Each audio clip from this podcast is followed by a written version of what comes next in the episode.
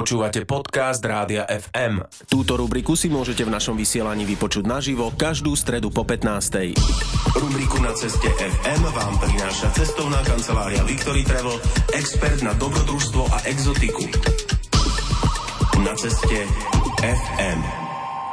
Na ceste FM je rubrika Rádia FM, ktorú vám prinášame každú stredu po 15. už dlhé roky a aktuálne ju pre vás pripravuje Zúska Čaprnková. Tá sa pravidelne rozpráva so skúsenými cestovateľmi a cestovateľkami a chodia spoločne po rôznych kútoch našej krásnej planéty a dnes, ako sme avizovali, pôjdeme do Grónska. Zúska sa totiž rozprávala s pravidelným hosťom na ceste FM, Petrom Koutným, ktorý svojho času aj pripravoval testovateľskú rubriku v Rádiu FM. No a Peter nám často rozprával o svojich cestách po Južnej Amerike, ale dnes sa s ním vyberieme do preňho veľmi netypickej destinácie, do studeného Grónska.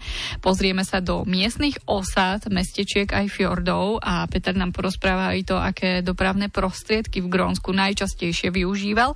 Na úvod sa Zuzka Petra spýtala, ako sa dá do vzdialeného Grónska najjednoduchšie dostať. Máš iba dve možnosti a buď sa dostaneš do Reykjavíku alebo na Island, alebo do, do Dánska, keďže Grónsko patrí Dánsku, a keď majú samozrejme nejakú autonómiu, alebo aj výraznú, tak majú pravidelné letecké spoje medzi Kodaňou a medzi takým mestečkom alebo skoro osadou, ktorá sa volá Narsarsuak, takže dá sa podstate bez problémov do toho Grónska dostať. Priletíš do Narsarsuak, spomenul si, že to je skôr osada. Ako to tam vyzerá? Mm, ja som nebol bohužiaľ v hlavnom meste Grónska, ktoré sa volá Nuk, alebo Nuuk, ktoré má asi 12-13 tisíc obyvateľov a že už to upomína na mestečko, také severské, tam univerzita, sú tam nejaké vládne budovy samozrejme a tak ďalej. A všetky tie ostatné mestečka, ktoré som navštívil ja, Kakortok, Narsak, Narsarsuak, to je iné, tak sú v zásade zásade osady, možno s výnimkou toho Kakortoku. No a ty, keďže viem, že si žila v Norsku a na Islande bola možno 30 krát, tak by ti určite každá osada alebo mestečko v Grónsku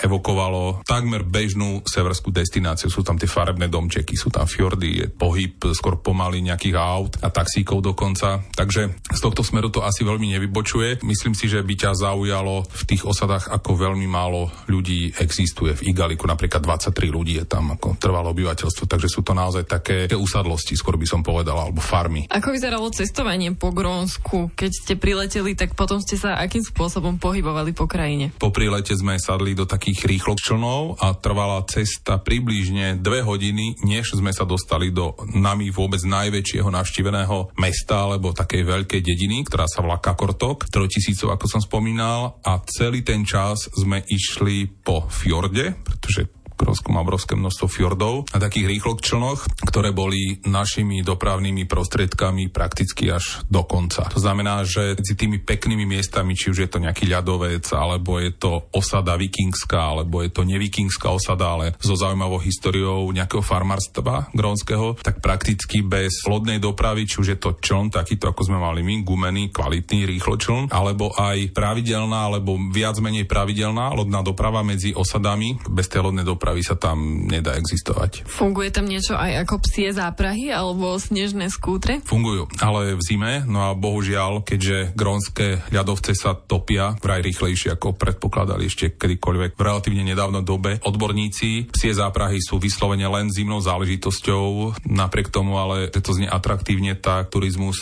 tam je v tom zimnom období veľmi obmedzený, ale tí ľudia, ktorí sa vyberú, alebo miestni ľudia, ktorí potrebujú sa dostať z nejakého miesta z bodu A do bodu B psie záprahy sú bežnou vecou, alebo potom snežné skútre samozrejme. Ty si tam bol teda v letnom období. Aké tam bolo počasie? Grónsko si myslím, že je jedna z destinácií, kde to počasie je úplne alfa a omega. Ja vždy tvrdím, že najhoršie mesto na svete, kde zaprší je Rio de Janeiro pre turistu, pretože všetko je zakryté, všetky atrakcie, cukrová homola, socha Krista a tak ďalej, pláže, v zásade sa na nich nedá byť, takže môžeš iba čučať na hotely. Grónsko je na tom takmer podobne, keď ti tam nevidie počasie a prší a dáš so snehom, ťa tam trápi celé dni a je plus 7-8 stupňov a navyše máš typ cesty, že kempuješ, tak to je podľa mňa veľký problém. Pokiaľ vám zmoknú veci, tak absolútne nie je šanca, kde ich usušiť. Čo však nebol náš prípad, pretože my sme mali krásne slnečné počasie, ale tak, že nejaký boh grónskeho cestovania bol nám priaznivo naklonený a teda takéto počasie zariadil. Spomínal si, že sa tam chodí kempovať. To mi prípada ako dosť náročné v týchto podmienkach, ktoré si opísal. Vy ste spávali ako? My sme boli taká špeciálna skupina trochu, lebo nikto si neželal kempovanie a chceli trochu luxusu, ktorý sa tam zabezpečiť e, do značnej miery dá, ale taktiež je to grónske, to divočina. Niektoré tie hotely boli také slabšie, ale niektoré zase prekvapujúco dobré, ako napríklad v Kakortoku.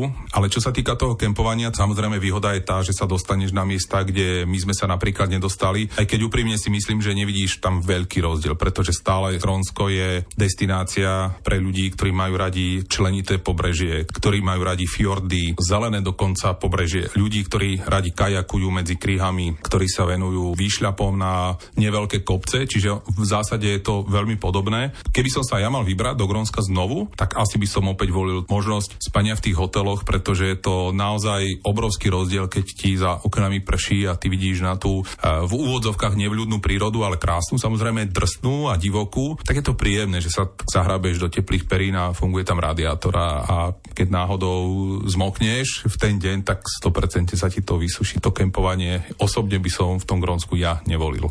Peter Koutný sa rozpráva so Zuzkou Čaprnkovou a hovorí teda o svojej ceste do Grónska a budeme v tomto rozprávaní ešte pokračovať, ale dáme si teraz hudobnú prestávku. O ktorú sa aj dnes postaral náš kolega Potkan, pretože on nám pravidelne vyberá hudbu z rôznych kútov sveta podľa toho, kam sa vyberieme a Potkan vám prináša svoj program Hudba sveta FM vždy v stredy po 22. No a dnes nám vybral pesničku s názvom Tulugak.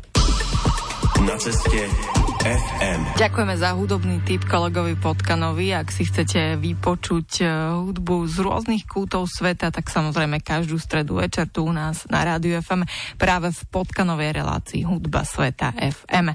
No, my sa teraz vrátime v rámci rubriky Na ceste FM k rozprávaniu o Grónsku. Zuzka Čafrnková si nahrala pre vás taký rozhovor s Petrom Koutným. No a Peter nás ešte v rozhovore o Grónsku vezme kajakovať pomedzi ľadové kryhy a pre prezradí, čom učaroval výstup na grónsky ľadovec a tiež sa dozvieme, čo netradičné sa dá v Grónsku ochutnať. Podľa toho, čo si hovoril, mi to tak prípada, že Grónsko nie je úplne destinácia, kde veľa cestuješ a veľa tej krajiny uvidíš, skôr je to o nejakých aktivitách, ktoré tam môžeš robiť.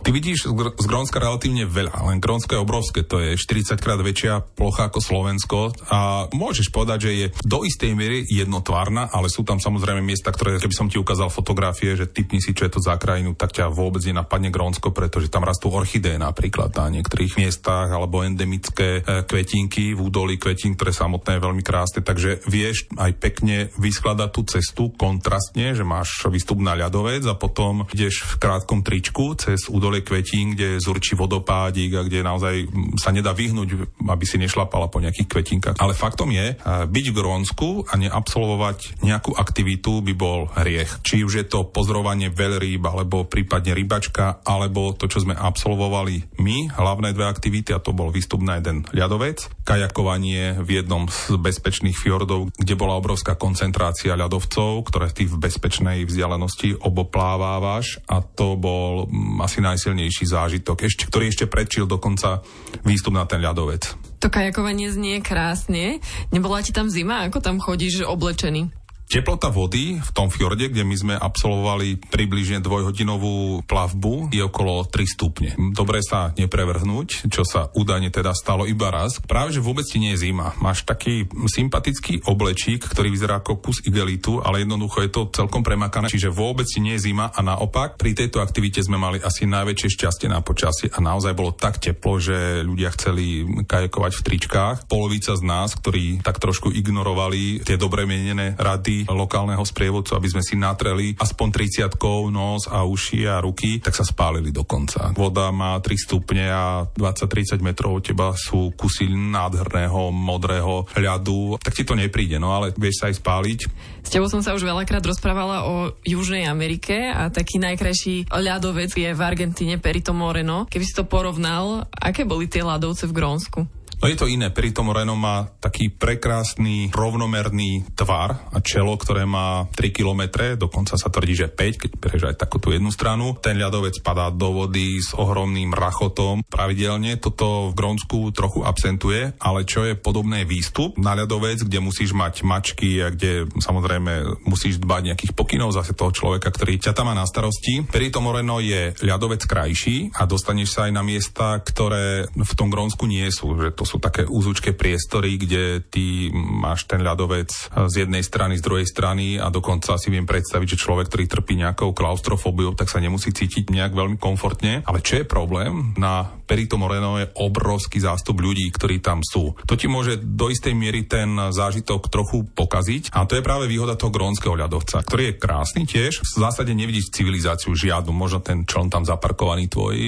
kde si v hlbočine, vo fjorde, ale všade kam sa pozrieš, že iba nedotknutá príroda. To je super. Takže osobne pre mňa, keby som si mal vybrať, že posledný ľadovec v živote, na ktorý mám vyliesť, tak by bol práve ten grónsky. Takže spávali ste v hoteloch a ako ste jedli? Je tam dostatok reštaurácií s dobrým jedlom? Grónci jedia a najmä servirujú veľmi pozorne a majú z toho takú pasiu. Rôzne pižmonie a, a tulenie meso dokonca môžeš jesť, alebo na nejakých trhoch, to sa teda odváži surovú pečeň z, z tulenia, čo je teda dosť drsné, ale bežne sa lovia tieto zvieratá zvieratá, ktorí holdovali mesovým výrobkom, tak si radi dali pižmonia. To je taký tvor, ktorý je podobný Jakovi a dokonca nebezpečný tvor, ktorý si vie veľmi e, úzkostlivo strážiť svoje teritorium, takže e, je to skutočne také divé zviera, ktoré tam žije. Dá sa tam prestravovať relatívne v pohode, čo môže byť niekedy problém, keď zlyha lodná doprava napríklad, tak sa nedostanú vajíčka aj, do, do hotela, to znamená chýba nejaká práženica na raňajky, ale to je zase vykompenzované úplne inými potravinami aj západného typu, takže kto má rád ovstené vločky alebo nejaké typické raňajky, ako má croissanty s džemom, tak samozrejme vie sa úplne hravo prestravovať. Čo ešte trochu chýba je zelenina, pretože tam sa toho dopestuje málo, ale napríklad zemiaky z Grónska, z južného Grónska sú, sú veľmi známe a sú veľmi chutné. Čo sa týka rýb, ktoré logicky sa v Grónsku lovia vo veľkom, tak to je naozaj jedna báseň a môžeš mať sivoňa, lososa, všetko miestne ryby z miestnych grónskych fjordov a vôd, takže tam si každý, kto má rád ryby, určite príde na svoje. Peter Koutný Novotný bol hostom Zuzky Čaprnkovej v dnešnom vydaní na ceste FM a reč bola o Grónsku. Áno, do Grónska sme sa vybrali dnes, ale niekam inám pôjdeme. Opäť o týždeň, v stredu po 15. vám prinesieme ďalšie vydanie rubriky Na ceste FM. Na ceste FM. Počúvali ste podcast Rádia FM. Stream. Živé vysielanie a playlisty nájdete na www.radiofm.sk. Rubriku Na ceste FM si môžete vypočuť naživo každú stredu o 15.10.